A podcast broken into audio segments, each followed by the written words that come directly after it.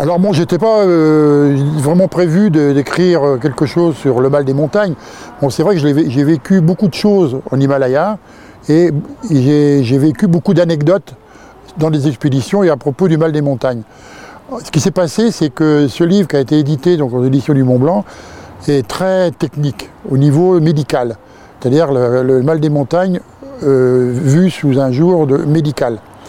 Et euh, Catherine Destivelle m'a demandé, pour aérer un peu ce texte qui est très précis, de raconter des anecdotes que j'ai vécues au cours de mes expéditions en Himalaya. Alors c'est vrai que depuis le temps et depuis euh, toutes ces années où j'ai fait des expéditions sur beaucoup de sommets népalais, j'ai beaucoup d'anecdotes hein, avec des clients qui ont euh, eu soit un mal des montagnes, soit qui ont approché le mal des montagnes.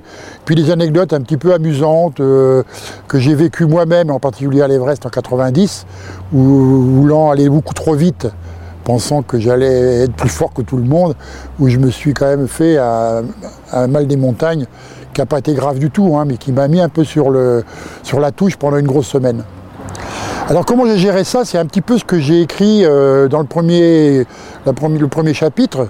C'est que en fait j'ai une, une, expérience empirique du mal des montagnes. Je ne me suis pas tellement euh, vraiment inquiété de savoir quel était le fonctionnement, comment, ce qu'il fallait faire. Je savais qu'il fallait s'acclimater, je savais qu'il fallait faire des paliers, euh, monter en altitude, redescendre, avec des paliers bien précis. Hein. Et surtout si on prend l'Everest par exemple, bon c'est 9 jours pour aller au camp de base de l'Everest, c'est une semaine pour s'acclimater à 6000, euh, encore quelques jours pour s'acclimater à 7, et après on y va d'un coup jusqu'au sommet. Bon ça, euh, tout le monde le sait, enfin tout le monde le sait, ou plus exactement, moi je l'ai appris d'une manière empirique, mais pas d'une manière vraiment médicale. Donc c'est un peu ça que je raconte.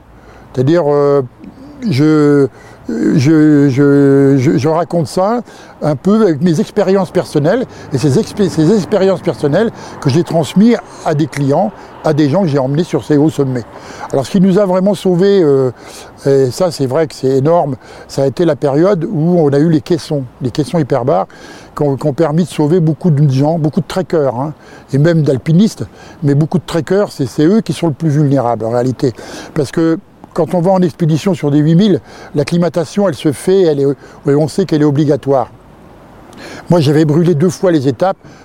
Encore une fois, ça m'a coûté une bonne semaine euh, euh, d'arrêt au camp de base. Après, j'ai plus jamais recommencé ça. Mais par contre, avec des, clients, ou dans les altitudes qui sont apparemment les, les, plus simples que les 8000, c'est 4005, 5000, 5500 mètres d'altitude, c'est là où les gens font pas attention. Et si tu les coaches pas, et si tu pas près d'eux, ils font un mal des montagnes carabinées euh, euh, qui peut être mortel. Et, en particulier, j'ai un exemple que j'ai écrit là, où on a sauvé quelqu'un grâce aux caissons. Ben, ça s'est passé que ce qui est précis, c'est que en réalité, je me méfiais pas trop des, je me méfiais pas des sportifs gros problème des, gens qui sont trop sportifs, c'est qu'ils aiment bien souffrir, et en particulier des, gens qui font du marathon. Ils ont l'habitude de souffrir, de courir, de se faire du mal. Or, la période d'acclimatation, c'est vrai qu'il faut être tranquille. La moyenne, c'est 300 mètres de dénivelé par jour, ce qui pour un mec qui fait du sport en marathon, c'est rien du tout. Donc j'ai du mal à les coacher, à les freiner on faisait des petites étapes et l'après-midi, ils allaient courir un peu partout euh, autour du, lodge. Et puis ça n'a pas raté. Bon, plusieurs fois, il y a des gens qui arrivaient à l'altitude de 4005, 5000. C'est l'altitude critique. Hein. C'est là où si on ne s'est pas acclimaté en dessous, ça casse à 5000.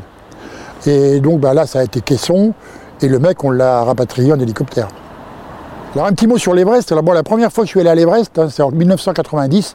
Dans cette expédition, il y avait Marc Battard, Éric Decamp, euh, Pascal Tourner, Christine Janin. Et en fait, à cette époque-là, j'avoue que j'avais quand même euh, la forme, une, bonne, forme. Et j'ai voulu, et j'étais plus ou moins pressenti pour ça, être avec les Sherpas d'altitude et les, euh, gérer. Alors ça, ça a été, j'ai vite compris, c'était impossible. Donc là où je me suis grillé, brûlé, hein, c'est j'ai équipé avec eux, pour être avec eux, euh, entre le camp 2 et le camp 4, c'est-à-dire 6002, 8000. J'ai équipé avec eux des cordes fixes et je suis monté d'un coup entre 6002 et 8000 avec eux, en portant même une charge d'oxygène que je respirais pas pour poser au COSUL. Et bon, alors ça, ça a été épouvantable, hein, parce que j'ai compris que, que c'était... Là, je me suis vraiment grillé. 90. Ensuite, donc, euh, je raconte bien l'anecdote, hein, dans les détails, hein, parce qu'il y a des petits détails. Euh, eux, ils ont mis, ils ont fait un aller-retour. Moi, j'ai mis deux jours à redescendre quand même. hein. Et là-dessus, euh, euh, bah, 1992, on me propose de faire l'Everest avec des clients, D'aventure. Bon, avec ça, bon, alors là, j'avais l'expérience de 90. J'ai compris parfaitement bien qu'il fallait pas essayer de faire le boulot des Sherpas qui savaient très bien le faire et que c'était à eux d'équiper. Et là, j'ai vraiment géré, bon, d'abord mon acclimatation parce que c'était très important. Et puis, euh, et puis surtout, surtout gérer l'acclimatation des clients. On était, il y avait, on était quatre guides, donc, et j'étais surtout moi en binôme avec Philippe Grenier. Philippe, lui, c'est un peu une bête, enfin c'est un peu un, mutant en altitude, hein, le Philippe. Et du coup, euh, euh, on a bien géré l'acclimatation. Il n'y a pas eu d'accident d'acclimatation. Les gens les a vraiment expliqués, euh, suivis dans toute la phase attente au camp de base, les allers-retours au camp 1, les nuits au camp 2 sans bouger, les redescentes, enfin une acclimatation qui a été suffisamment bonne pour qu'il y ait trois personnes qui montent au sommet. Mais attention, euh, vu la difficulté quand même de la haute altitude, on le sait bien, c'est qu'au-delà de 8000, on ne s'acclimate plus. C'est-à-dire que là, on vit sur ses réserves. Et euh, donc là, on avait prévu, avec les clients bien entendu, et même moi et Philippe Grenier, de prendre une bouteille d'oxygène à partir de 8000.